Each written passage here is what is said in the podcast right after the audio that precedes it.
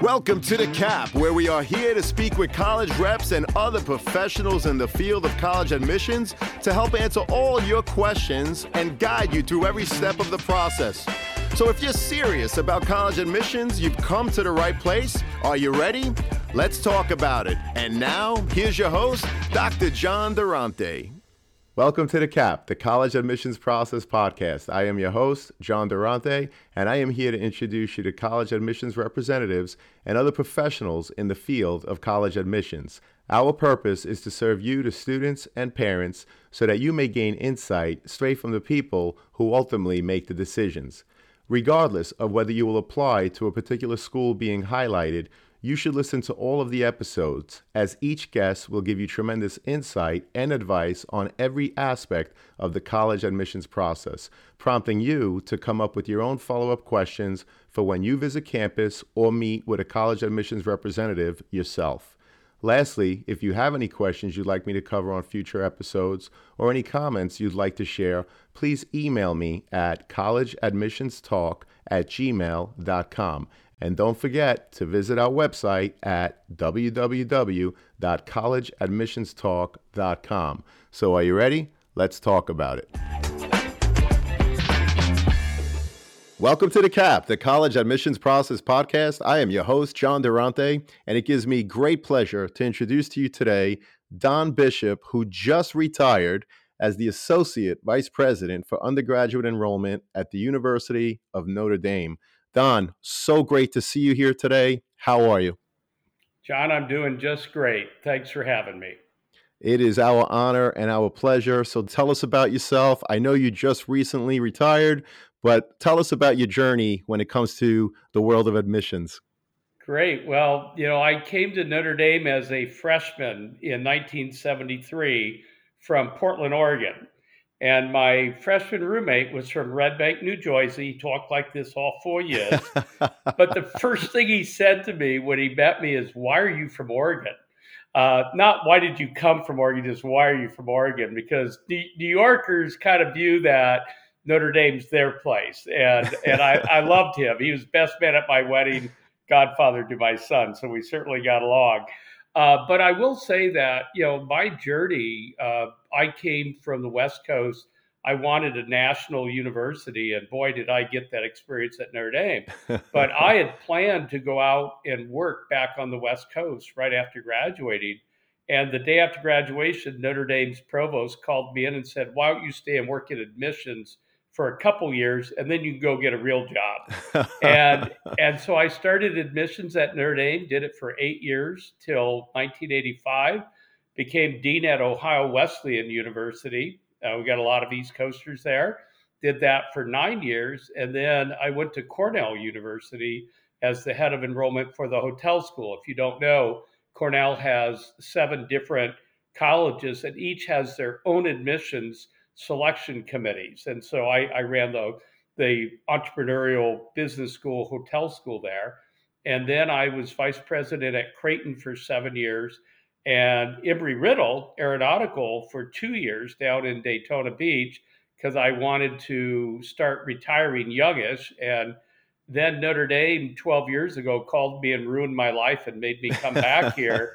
But it's been an absolute pleasure being the head of enrollment at Notre Dame my alma mater. So it's I've gotten to see five very different universities with different admission situations, different kind of uh, perception of themselves, and different benefits for the students. So I've really enjoyed that journey. Well, we really appreciate that introduction, and it makes me even more excited to continue with this conversation. So, Don, I'm going to start with an obvious question What is it about the University of Notre Dame that makes it so appealing for so many students to want to apply and ultimately attend. Yeah, it's, you know, again, it's it's a real honor uh, to represent Notre Dame because so many people see Notre Dame in the way that we do.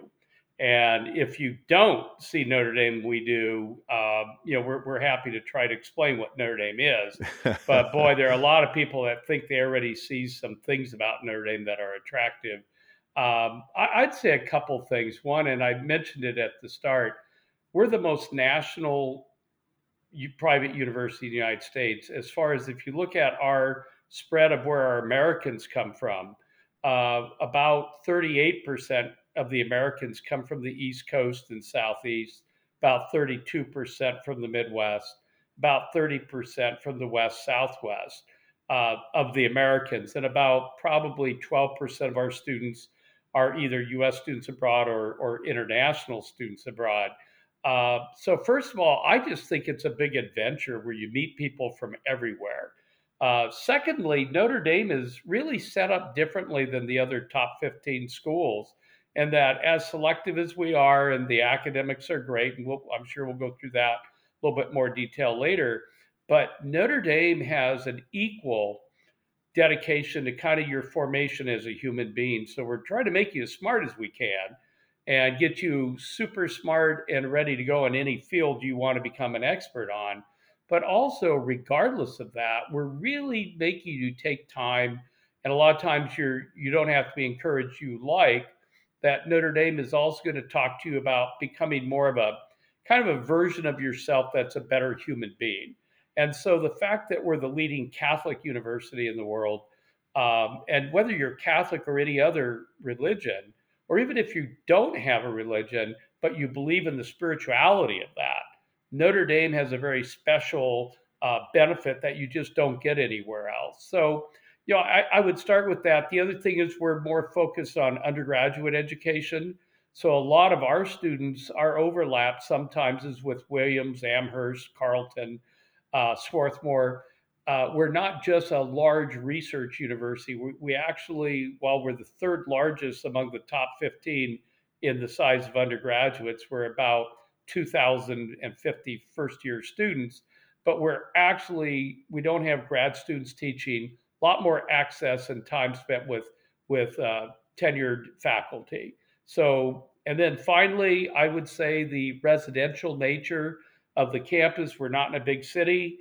Uh, we all come here from everywhere, but we come together very easily, and we do believe in in trying to be supportive of each other. So the friendliness, the sense of community in the residence halls. You live in the same hall for your first three years. If you want to stay there for the fourth year, you can, or you can move off if you want. But you don't really move around, so that residence hall becomes your family. And yet, it's not a fraternity sorority system there's no competition, social competition on campus. You you are randomly assigned a hall, and you are randomly assigned that freshman roommate. So I got fairly randomly assigned a New Jersey roommate freshman year, being from Oregon. Uh, I met my wife at Notre Dame. She was from Nashville, Tennessee. Met her in Chem Lab, and her roommates were from LA and Minneapolis. But the hall life uh, is actually like a family environment so you have your academics, you have your hall life, and that continues to kind of reinforce the strength of what Notre Dame's trying to do in formation. Well, we appreciate that comprehensive answer. I thought it was very interesting how you explained that you have basically even distribution between the east side of the country, the west side of the country, and of course the middle of the country. So that was great data that you shared with us. Another statistic that I read, which is astonishing, is that 98%, 98% of your freshman class remains, which is a testament to the great work you do in admissions to find the right students to attend your school. But then it's the great work that you do on campus to foster that sense of community and family to keep the students, frankly, very happy and wanting to, you know, return year after year. So, Don, what can you tell us about life on campus outside of the classroom and even life outside of the campus itself? Yeah. So part of what Notre Dame's trying to do is to open you up to a much larger world that you're going to live in after college. So in high school, you have your classes that you take. You're you're concerned about getting the best grades and getting um, prepared to go to college. But we're trying to prepare you for life. So we're not trying to just prepare you for the next four years after Notre Dame. So uh, there's a lot of uh, speakers that come to campus, a lot of leadership and service opportunities. Uh, there certainly is the the diversion of the entertaining sports on campus. Um, obviously, football at Notre Dame is legendary, but you know the women's sports actually have been world class in their competitions, as have some of the other men's sports. Uh, so you know there's a lot for entertainment. Also, we do a lot. We run a homeless shelter in South Bend, Indiana. Uh, you know, New Yorkers might not think this is very large, but South Bend has about 200,000 people in the greater, you know, MSA area, around 30 mile radius uh, across, you know, from from the campus. So uh, there's actually a lot of pretty high level needs in the area that our students will work with faculty. We also try to build incubator companies to solve local problems, whether those are nonprofit or creating and launching companies so out of 8,900 undergraduates, we actually have over a thousand of our students are part of Innovation Park and the Idea Center, where we're creating organizations. And some of our seniors are actually taking a year out to do IPOs on their companies. One of my seniors uh, created an IPO for over 20 million during his senior year. And he did that and graduated on time, but he hired three students that had to step out for a year to get everything set up for the IPO. And then I'm the head of enrollment, so I had to approve their departure and tell them they could come back. And you know, I so I think, and then there's the spiritual life on campus. If if you are focused on developing that, uh, 75% of our students do a study abroad experience. Some of them multiple. Uh, we're one of the top five probably in the country for the percentage of our students that do a study abroad or a community service uh, abroad project or a, a, corporate internship abroad. So, or research, a lot of research abroad.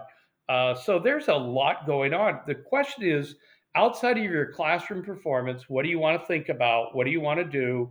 What kind of gives you joy? What kind of is making you into uh, a more interesting and interested person? And that might be activities, it, it might be academic areas it might be service, and you're around a lot of students with a lot of energy. So you also get influenced by the faculty and other students. So I started being interested in certain things, but boy, did I get involved in a lot of other things because of roommates, faculty, or classmates suggesting, oh, you ought to do this or that. Uh, I, senior year, wanted to raise money for charity. That was my roommates were all into helping uh, low income families and also students with uh, physical handicaps. To be honest, I wasn't tough enough to do that. I, I, I found that really challenging emotionally. So I said, well, I'll just raise money for your organizations. And uh, a couple Notre Dame people had set this stuff up over the years. They said, well, why don't you run uh, Mardi Gras your senior year? You're good at organization. So I ran for 10 days a gambling casino on campus.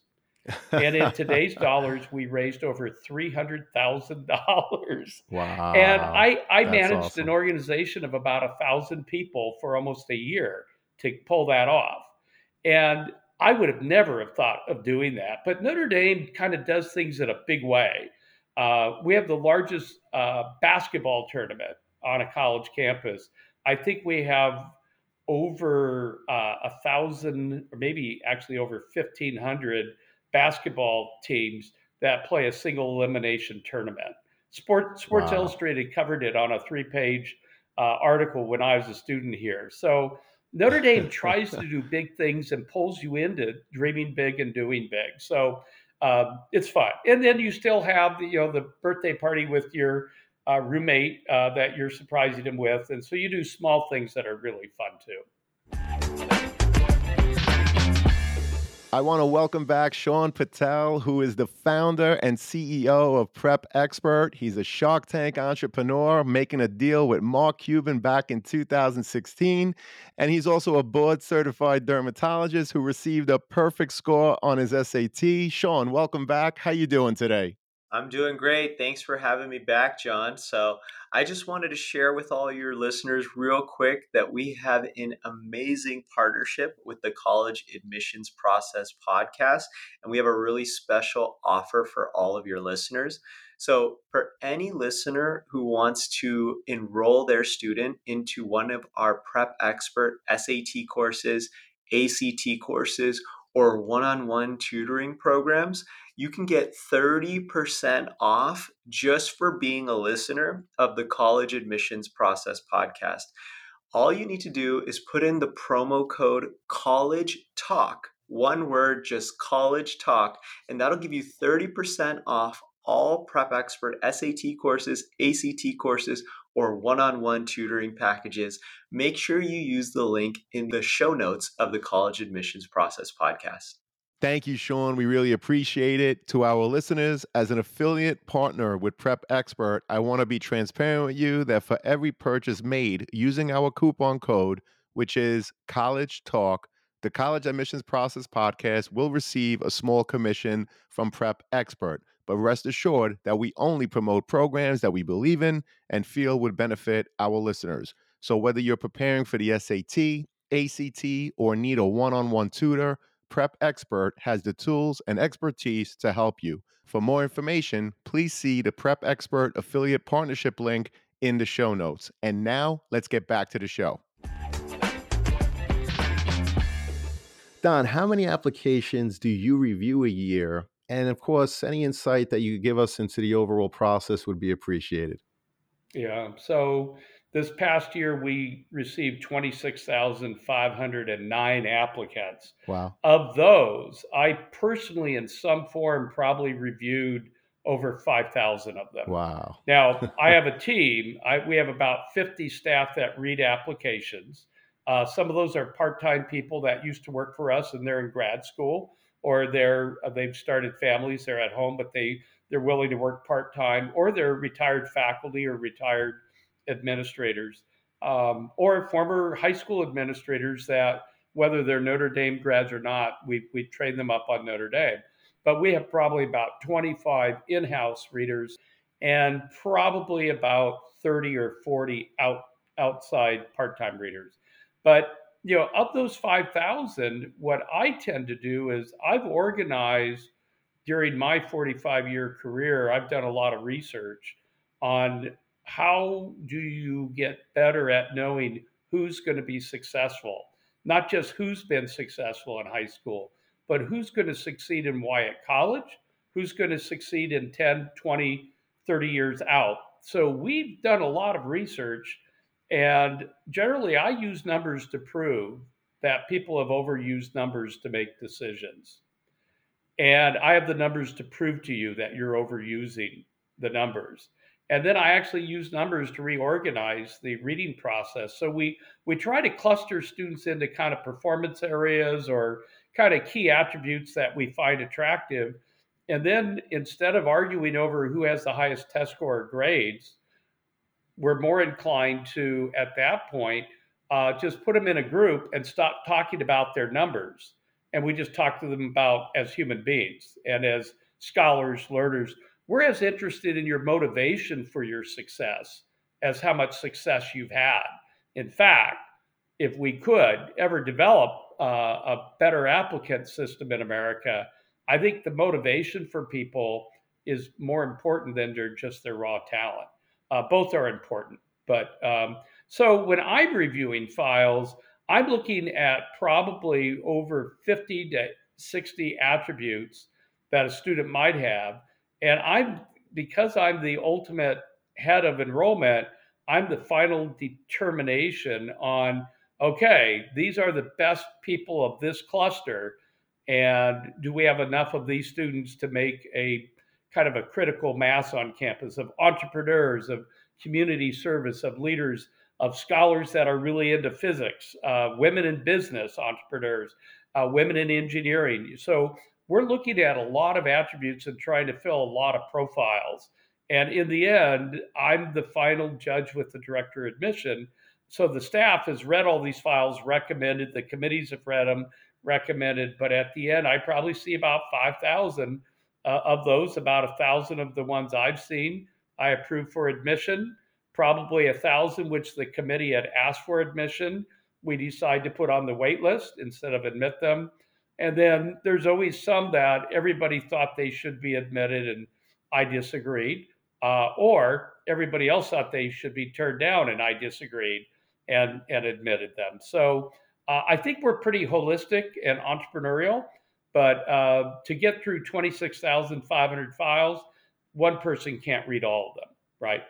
Absolutely. And that is an amazing overview of your process, but not only the admissions process, but even the thought process that goes behind it. So I can't thank you enough for that, Don. And I know that Notre Dame is obviously highly academic. What is the average profile of the current freshman class, obviously, in terms of things that you collect, such as the GPA, SAT, or ACT score? I'll start with class performance because that's the single most important factor when when we go in. I'd say we've done research on students' grade point achievement at college, and most of this research I did at Cornell and Notre Dame, but also at Creighton. Also, the University of California system's done the same type of research. We're all getting around the same results. Class performance statistically predicts about 30% of your GPA variance between your uh, GPA and another student's GPA at your college based upon the variance in high school of your GPA. Same thing would be of your testing. That how much of the variance between one score and another predicts the variance in GPA at, at college. Now, you're not just trying to admit the people that will have the highest GPA, but it's a good start, right, for, for college. And so all colleges are very interested, but I would say that academically, the profile would uh, the the median student, so the person right in the middle of the class in high school was probably in the top one or two percent of their high school class. Now, if you go to a tougher high school where there's a lot more competition, we also evaluate the density of talent at your high school. We evaluate the class rigor that you took. Did you take the tougher courses? Now, we've got to be careful with that. It should not be an arms race where your students and parents think, oh, then the solution is I'll take more AP courses or more IB than everybody. No, take what you can handle in a healthy way. And if you can handle the majority of it, great. If you if you feel that that is beyond maybe your your abilities or your interests, take what you can, try to maximize the rigor and do your best. Let's say you go to a high school that doesn't have IB or AP, and let's say it's a high school that doesn't send a lot of students to college. Uh, that's okay. Uh, one of my favorite admits was out of actually, ironically, Oregon about six years ago from Clackamas High School. It's a kind of a blue collar, basic, uh, but good American public high school. But this student, even though they didn't go to an elite high school, really had great grades. They didn't have the highest test scores. They're first gen. Uh, they were never really prepped to take the SAT or ACT, whereas some high schools really prep you well. But we just believed in this young man, and he had so many. He had his motivation, his desire to serve, and he was literally the last student we admitted into the class. So I mean, you you literally get to that point when you're in my job of knowing who is the last person you approve for admission. Uh, four years later, he started his uh, medical career at, med- at Harvard Medical School. So here's a kid who may have seemed to be at the bottom of our pool, but when we read him and saw everything, uh, you're not just you're not just your numbers. And um, and Harvard actually reached out to me because they were so pleased he was coming. They were excited about him.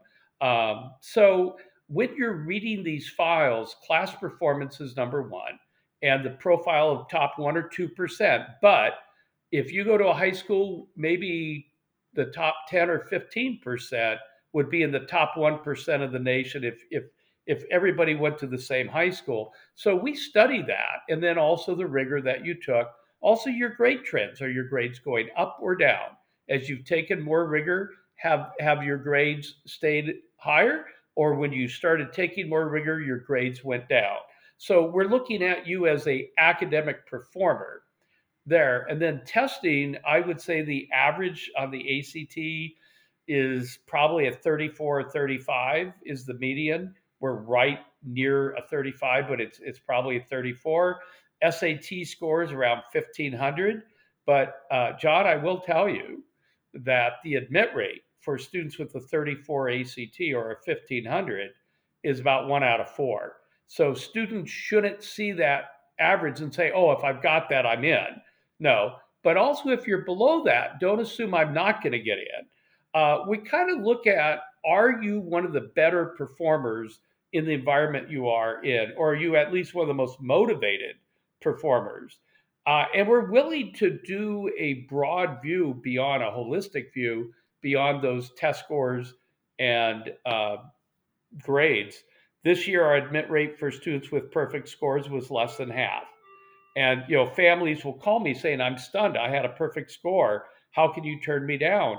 It, it, you shouldn't view that one thing will automatically entitle you for admission, but also you shouldn't view that maybe a, a score that's somewhat lower or or class performance. If there are good reasons why you want to go to a school, a top 10 or 15 school like Notre Dame, and not everything is perfect, state your case to that school and see if they'll buy into you. If they don't, they don't. Move on and go to a school that was smart enough to admit you, right? But I think students shouldn't use the numbers to decide they're they're probably going to get in or they're probably not. Though if you're not one of the higher level performers, these students that are applying, you saw the percentage increases in the last three years during COVID of some schools are up 25 to 80% in apps. And I think what they thought is in the chaos, people might not at my job know how to admit kids anymore. We're actually pretty smart, so we figured it out. uh, it it did not become a lottery. It still became a very kind of holistic, careful system of selection. So you know, at the end, I I do think class performance, your national test scores, uh, we're test optional, so about half of our applicant pool submitted tests, the other half chose not to. Uh, we did a research project with a lot of the top schools over the last year. It, it's kind of interesting to me that of the half that did not turn in a test score, most of them this year actually took it, but they opted not to submit it. One fifth of those students had a 1480 to 1600 or a 34, 35, or 36 on the ACT why they thought that was not a number they could submit, uh, I, I, don't understand that. Uh, but so, you know, what I would tell you is, you know, post the best performance that you can, uh, but have your own value system. Uh, what we want to do is see in, in what you've decided you want to prioritize, how well have you done? So we're as interested in your motivation as your outcomes. Well, we appreciate that. And thank you so much for sharing that 50% of the applicants did, in fact, submit a test score and 50% did not. And also, I like that you talked about the question Are you one of the best performers in the environment where you are right now? So I'm sure with hundreds, if not thousands, of different high schools that you have to evaluate from. I'm sure the school profile Don correct becomes a big part of the overall process. Just to know, mm-hmm. does the school offer AP, IB? Is there a limit in terms of how many of those courses that a student may take? So I know that the school profile is also a big piece. And you mentioned the GPA in the beginning, and I was curious do you use the student's GPA as indicated on their transcript, or do you recalculate it? And if you, in fact, recalculate it, any insight that you could share in terms of how you do so would be greatly appreciated. Yeah, we use the weighted GPA that the high school provides. Uh, sometimes they'll provide both the unweighted and weighted. We tend to use the weighted. We do not reclassify or recalculate a GPA. There are so many different GPAs in this country now and also, quite frankly, there's a very different distribution of grade giving. Uh, when I was a freshman in 1973, there's this national survey uh, that produces the report from UCLA CIRP program at UCLA Higher Ed. And it's a national report on the American college freshman. And one of the first questions it asks is in high school, were you an A plus, A, A minus, B plus, B? Predominantly, which grade represents your record.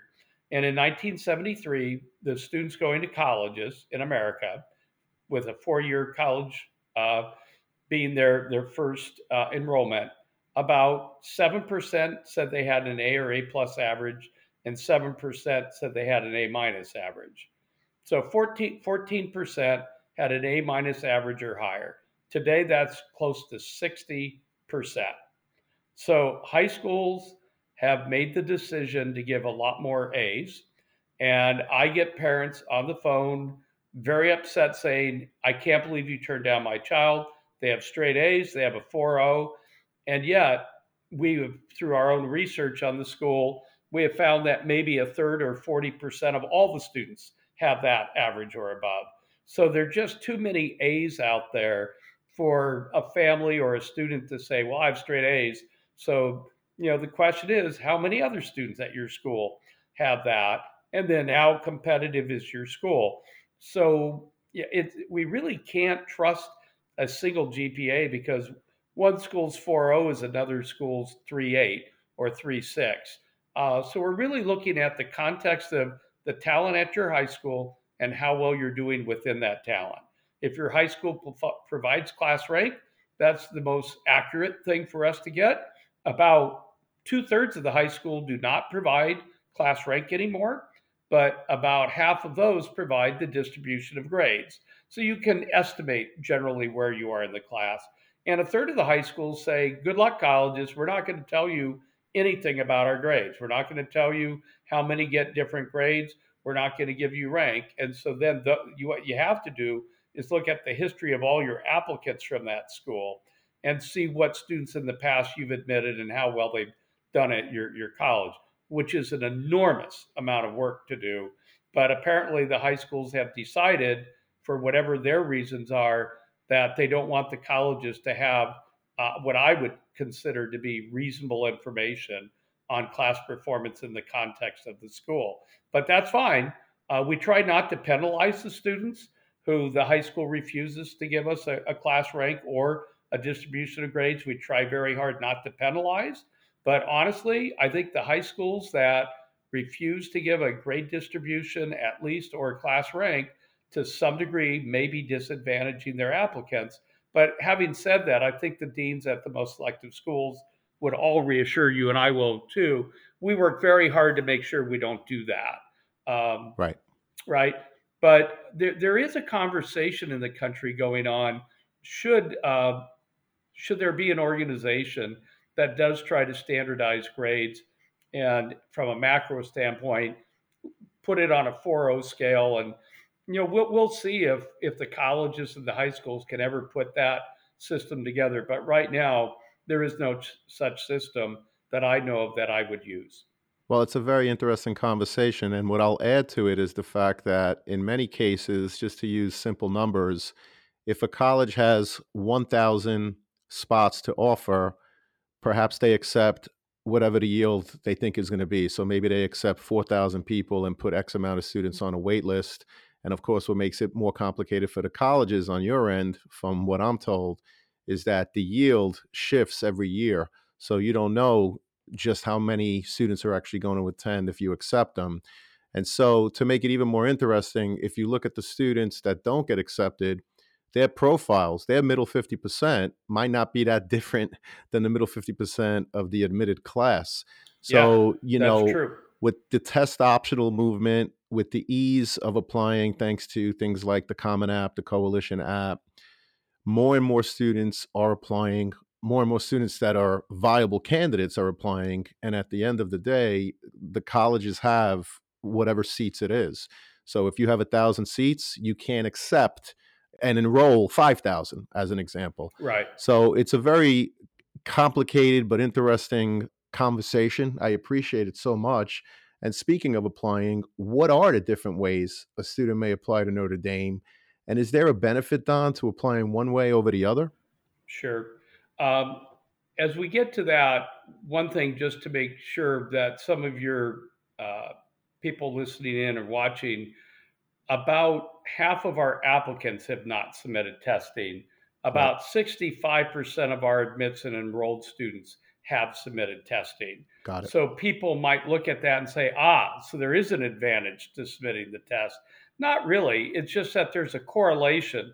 The students with the highest test scores are the ones most likely to submit test scores, and students with the highest test scores, not completely, but disproportionately, they're more likely to be the top class performers in the classroom.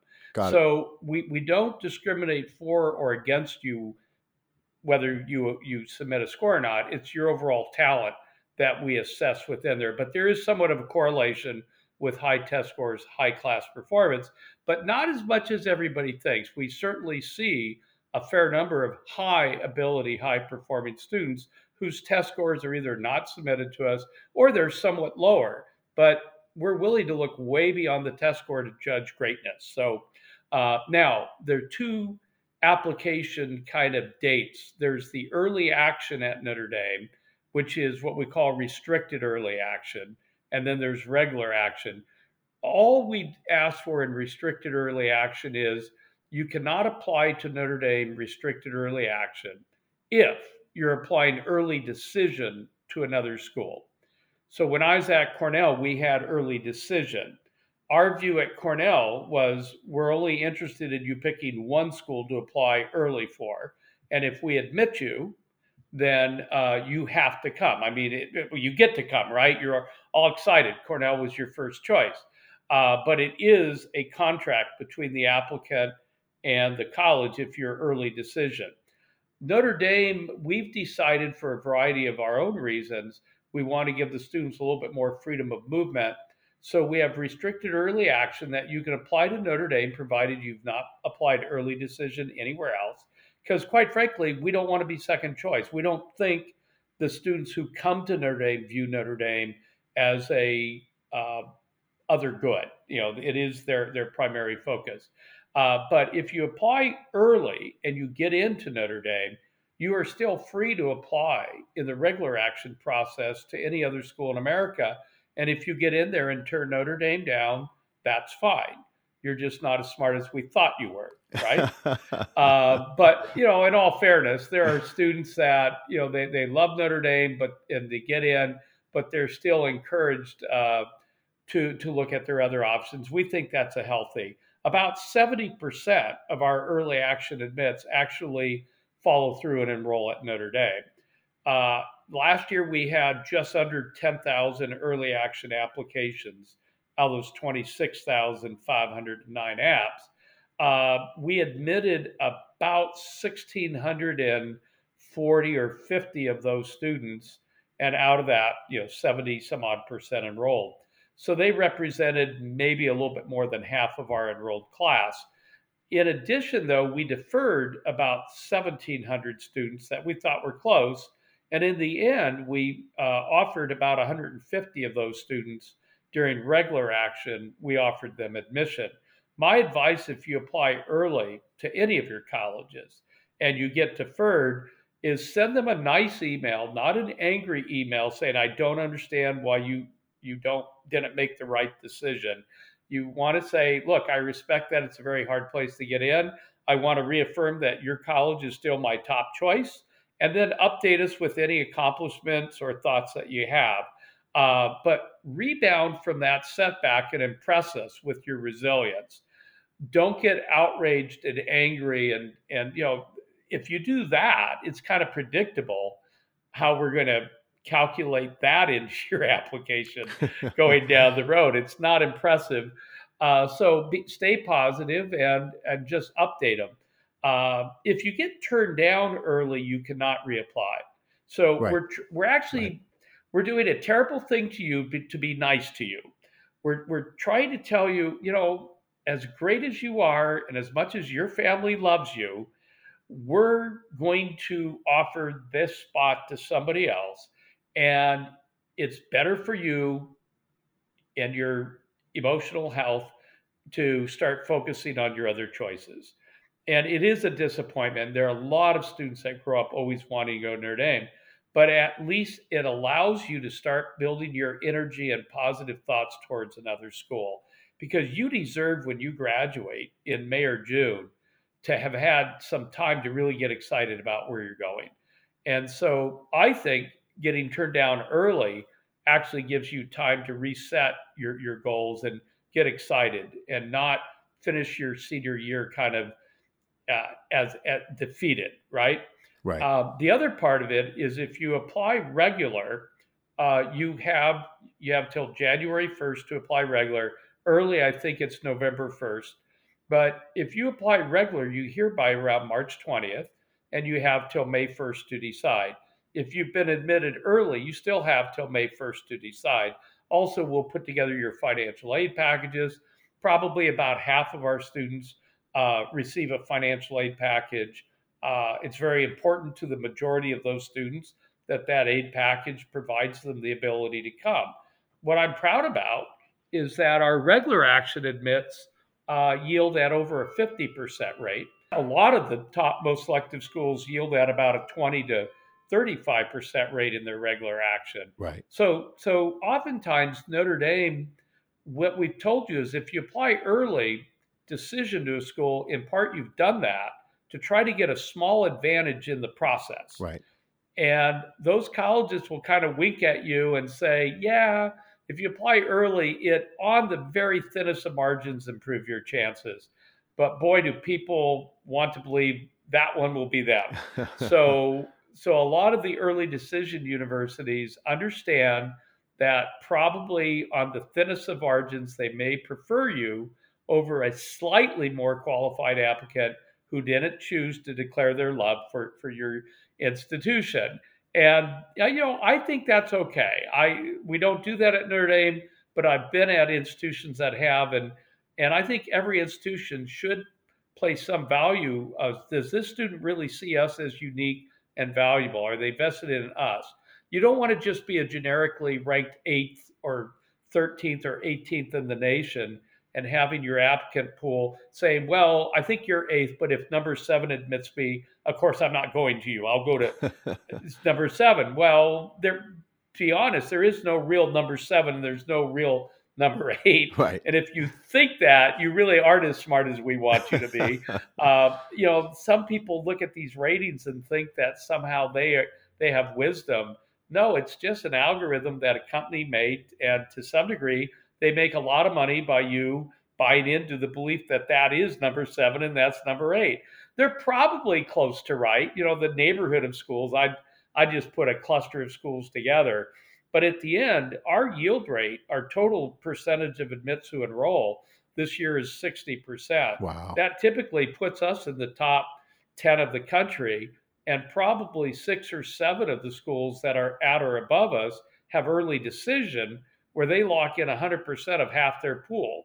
Uh, we don't do that. So, you know, along with our graduation rate, as you noted, uh, the retention of freshman and sophomore, our senior graduation rate is number one in the country. Wow. And our four year and five year graduation rates are number one. If you do a six year graduation rate, we're probably in the top five. I think it's because the students really want to come to Notre Dame. And once they come, they're really vested in making it work. Um, but the er, the early action is not designed to give you an advantage in your chances for admission. It's designed to give you a convenience. Uh, gee, I you know I think everything I did up to my junior years, as impressive as I'm going to do, I always tell students if you think your senior year fall semester is going to be significantly more impressive than your junior year, then don't apply early because you want us to see that.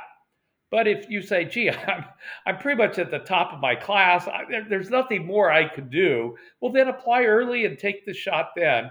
And you don't have to come to that college if it's an early action school, but you get to, you know, pocket that admit. I would say there are a significant number of Notre Dame students that when they get admitted to Notre Dame, they don't apply anywhere else. You know, they're done.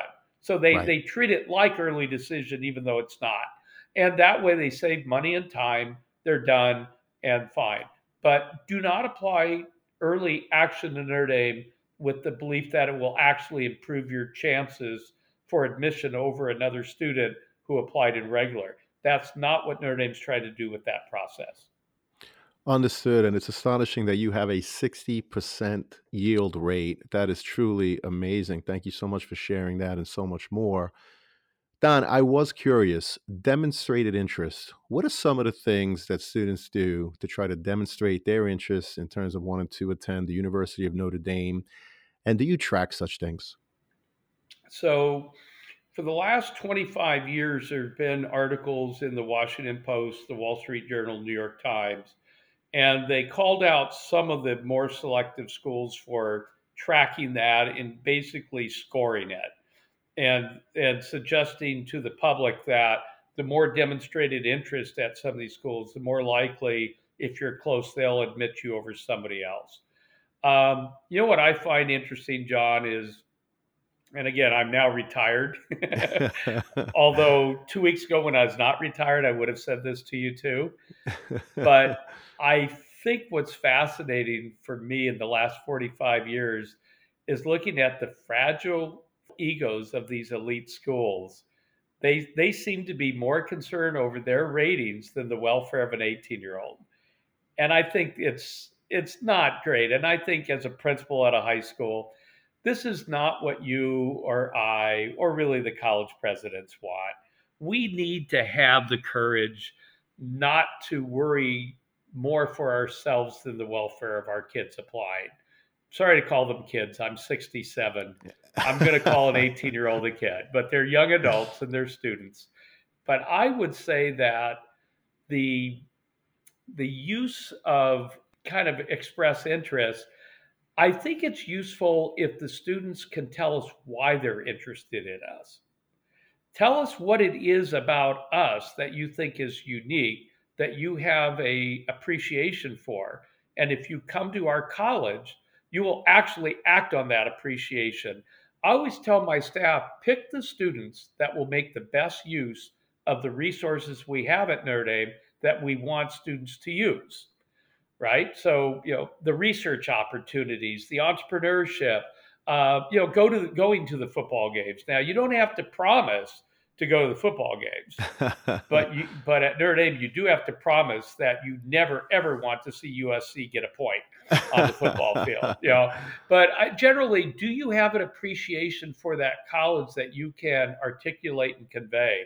That's actually more important than how many times you went to our website uh, how many times you visited our college, uh, how well you say and state in your essay why you want to come to our university is probably more important than uh, doing this like frequent flyer type points. There are companies, and you probably are aware of this, that sell for, for some real expense to parents, desperate parents, sad parents, uh, oh, well, we'll hire a company to go online and pretend they're you, you. And so we'll have seven, uh, 75 contacts with this college, all done by a company, so that when they score your interest, you, you'll score really high. Wow. There are companies doing that. And I, we, did, we, I did not know, that, Don. To be honest yeah. with you, that's what I did not know about. yeah. And so, you know, we've become a bit jaded at the colleges about demonstrated interest if it's all just kind of numerical of how many times did the student go online. Now, when we send an email, do you open it up? And all it's amazing all the things you can now see. Quite frankly, at Notre Dame, I we and I think this is true for 90 plus percent of the of the colleges. Um, we we might look at it, but we're not going to change and make a decision for you or against you right. because of that data. We might use it to make better use of our time efficiently as to if we have several expensive publications that we're not going to send to everybody who do we think will probably most likely want to get it right right uh, so we're using science in that way but uh, a demonstrated interest largely what i would tell students and parents articulate to the college whether that's in your application in a word document either answering a question or just attach it as an additional statement of this is why I want to go to your school. Be careful not to just restate what they put on their website and in their view book. Right. We see way too many people just kind of copy our statement of why we think you should come to Notre Dame. And they write back saying, This is why I want to come. And we go, Wait, that's really familiar. Oh, yeah, we wrote it. So try to personalize it so that it's um, authentic, right? And again, I think it's only human nature for the top colleges, separate from my accusation of excessive ego, but it's only human for those schools to want people who want them, but want them for the right reasons. And if a lot of students say, well, you're a top 10 school or your your business school's ranked number one in the country, or uh, I think that, you know, I, I want to go to a top 15 school and you're clearly in that group which maybe says to me that you're applying to 15 schools. Uh, and that's fine. I, we're just one of 15 and we don't know where we rank order in that. Okay.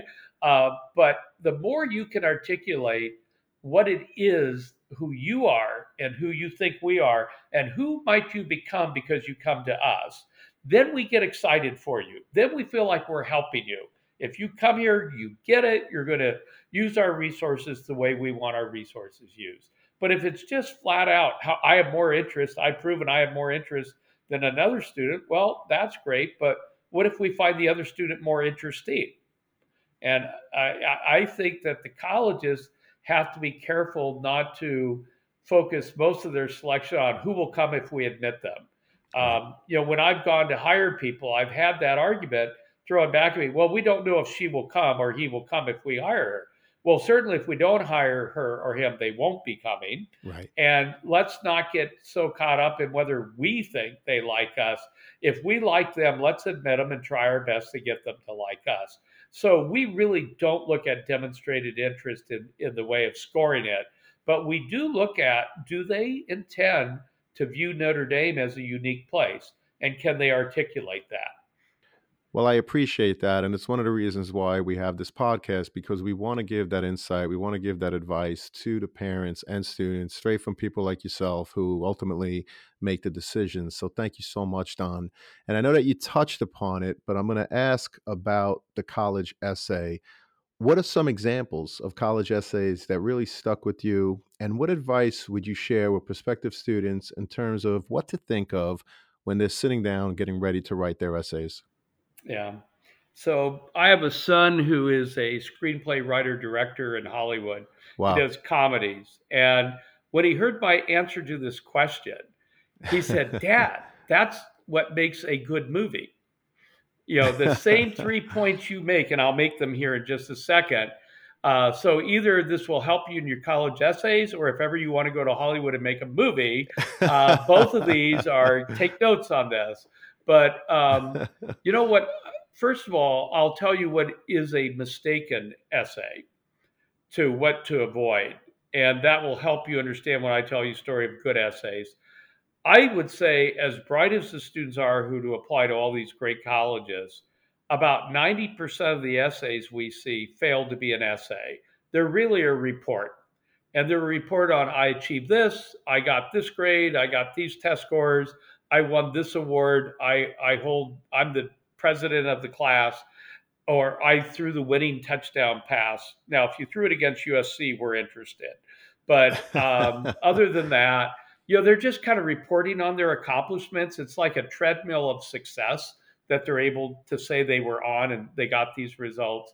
That's not really an essay. That's a report, a report of excellence, but nonetheless a report. A really good essay I would say the three elements. And I, I, think this is true beyond Notre Dame, but certainly it's very true at Notre Dame. Uh, the first thing is what is your motivation for what you're doing and what you're achieving? So what are your what are your motivations in life right now? As best as you know yourself at age 17 or 18, what do you think you're motivated by? What are you trying to do? Who do you think you are? And then so a good essay will whatever you choose to write about, one of the first things the reader at the college will get is kind of what is your motivation for doing things? And then are you able to reflect on anything you're doing and learn from it? So, what are my motivations? Whatever I've chosen to write about, what did I learn by what I've done?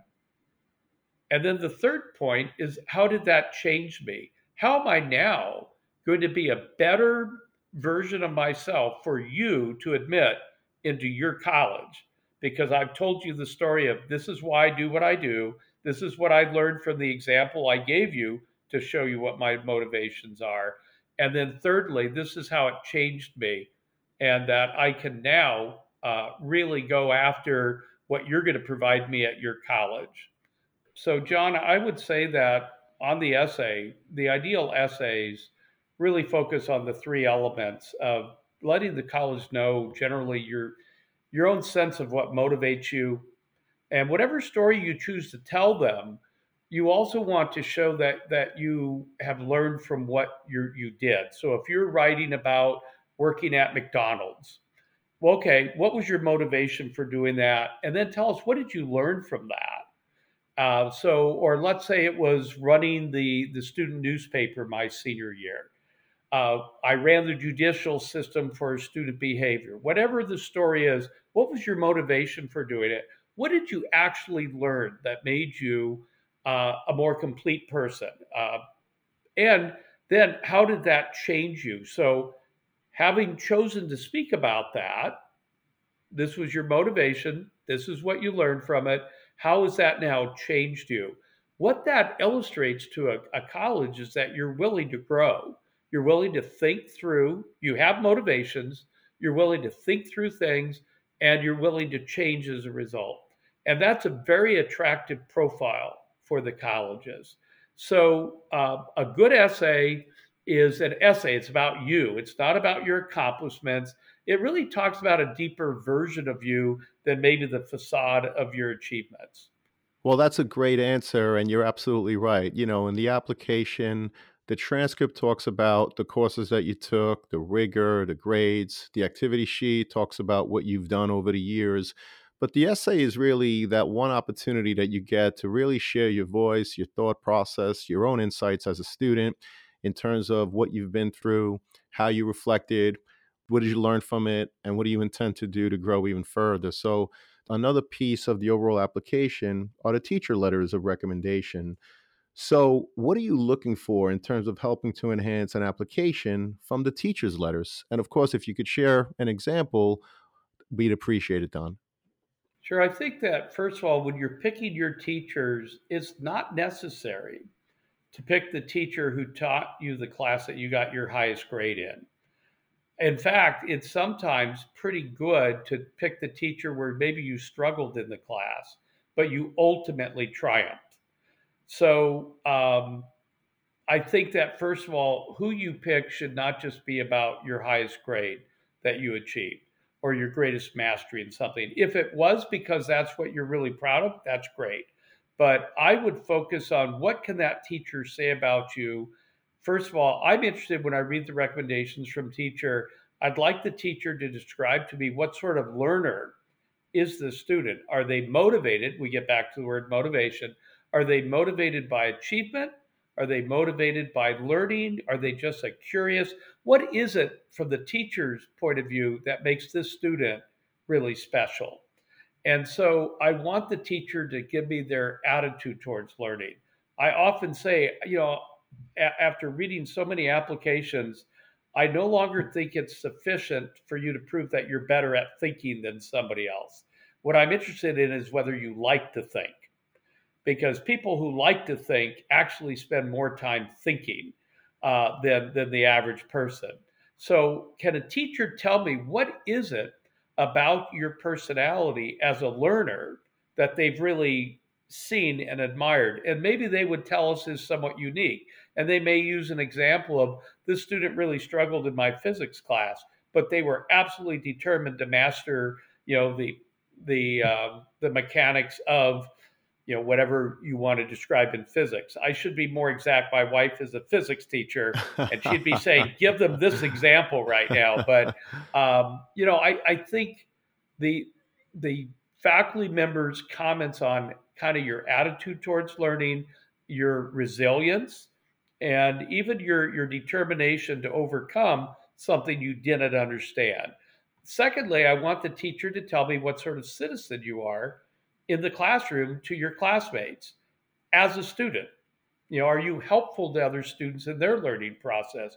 Or are you just there trying to prove you're smarter than everybody else in the room? You know, is it a kind of a conquering attitude that you have? Or are you somebody that's trying to make the room smarter, not prove you're the smartest person in the room? So are you a generous person? And then thirdly, separate from the classroom, does the teacher have an opinion of you as a citizen at the school and maybe even as a citizen within the community. So if, if you become a kind of a three or four dimensional person, you're not just an achiever in their classroom, uh, that's nice for us to hear that from the teachers. Well, we appreciate that insight. And again, that's a great answer. Thank you so much, Don. And of course, a student's activity sheet is yet another piece of the overall application. Don, what are some of the things you're looking for beyond the work that they did in the classroom?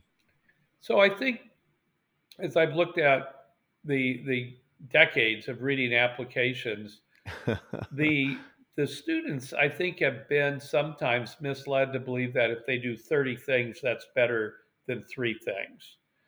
It's not. I'm interested in the depth of your commitment to something.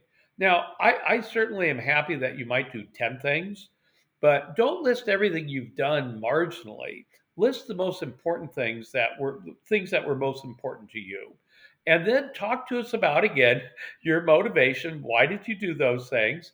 What did you learn from doing them? How has that enhanced your life? And you you might decide to say, well, these three things I did, I really want to continue at college in my life. These other four things, eh, that was worth doing. I'm not going to keep doing them, but I learned something from them. You don't have to focus on seven things. Pick one or two to list a couple of activity. Mention how much commitment you made to them, how much time you put into it, and then as much as possible why you joined it, what you learned from it.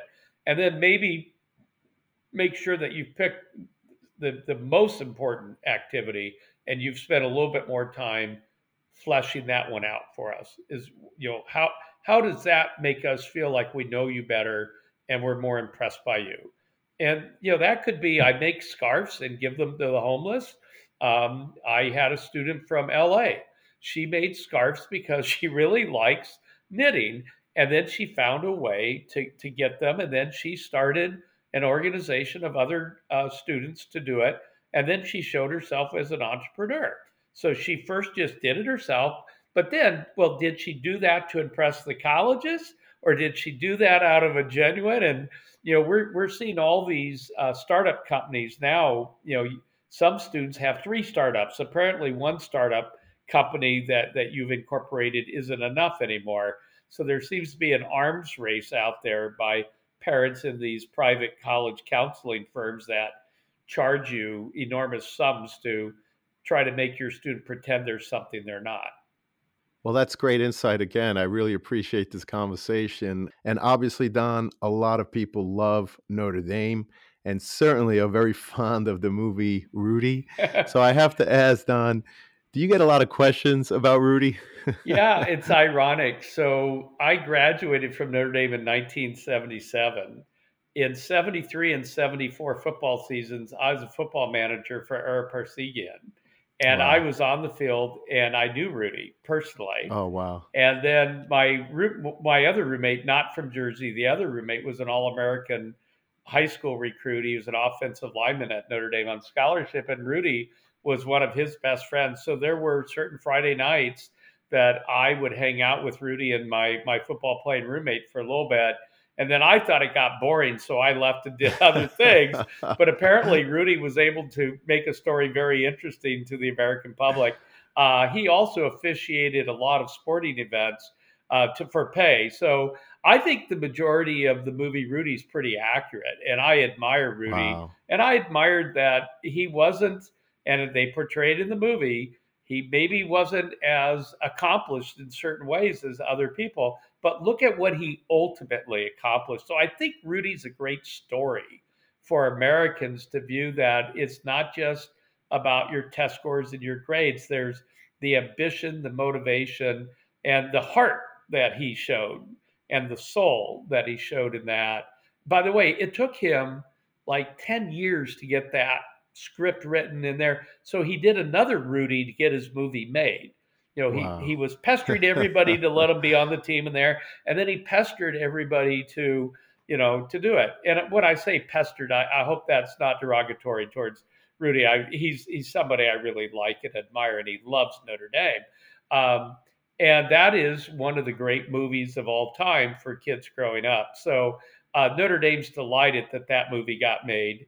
And so here is one of our most accomplished uh, graduates, probably getting rejected three or four times before getting into Notre Dame. Yeah.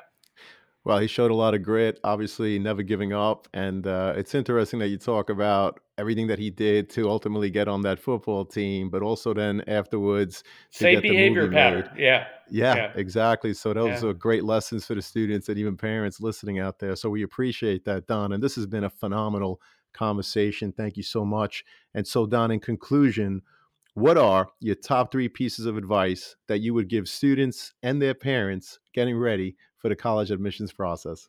So, number one, keep your dignity in this process. Um, you know, I think that there is such an irrational exuberance over getting into college, getting the highest test scores, getting all the right courses and grades in high school. I, I fear that our high school generation in the last 20 years has spent more time of their high school years trying to get into college than spending the four years constructively having the high school experience they deserve. So, first of all, keep your dignity and your sense of proportion and focus your four years of high school on living those four years fully and well. And just know that the college process, senior year, and even a little bit junior year, just manage some time to do it but don't over focus on the next step. Make sure you finish off high school well. So keep your dignity. Uh, don't listen to everybody else's view of what you know what the numbers are and who admits who. D- don't get caught up in that. Just be yourself. And any school that's not smart enough to admit you, don't worry about them. Move on. Right. Uh, number two, um, I think there are a lot of organizations out there trying to get you and your parents to pay them to present you as a package. Don't do that. In fact, you know, they want to help you write your essays, they want to help you write about your activities. Some of them will even orchestrate your activities junior and senior year so that it looks like you did something. And then we get we get, you know, the same company, we'll see 20 students did the exactly the same thing and then have written essentially the same thing about doing those things. And then we know that you've kind of bought and packaged yourself um, why would you pay that much money to what I call failed Ivy League graduates? Because if this is what they're doing their career, they have clearly failed. And why would you do that? Or if you hire a company that uh, has hype that they've hired former admission officers from all these elite schools, again, if that's what our admission officers did after leaving us, they're not moving up, they're going down. So I really want to say do not pay for people to package you.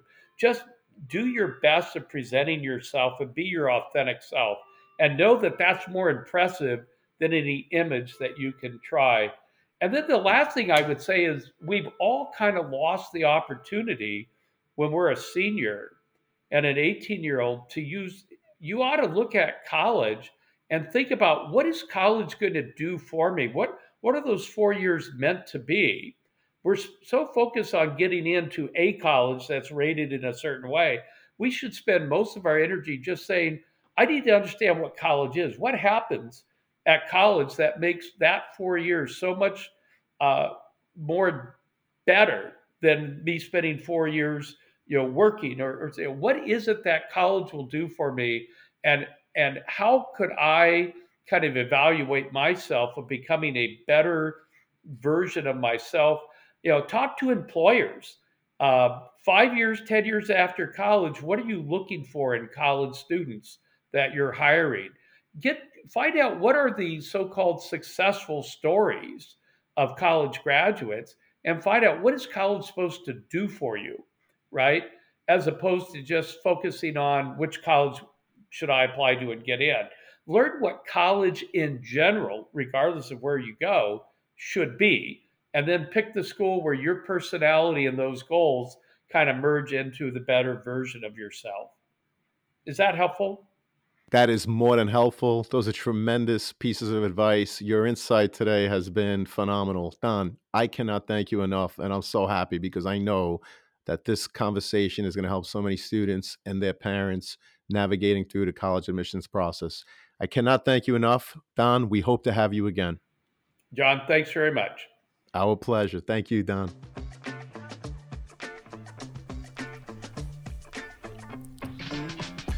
Thank you for joining us on this episode of the CAP, the College Admissions Process Podcast. We hope you enjoyed the show. If you did, please don't forget to tell a friend and follow us on Facebook, Instagram, Twitter, and wherever you listen to your podcasts. I am your host, John Durante, and I look forward to seeing you on the next episode of The Cap.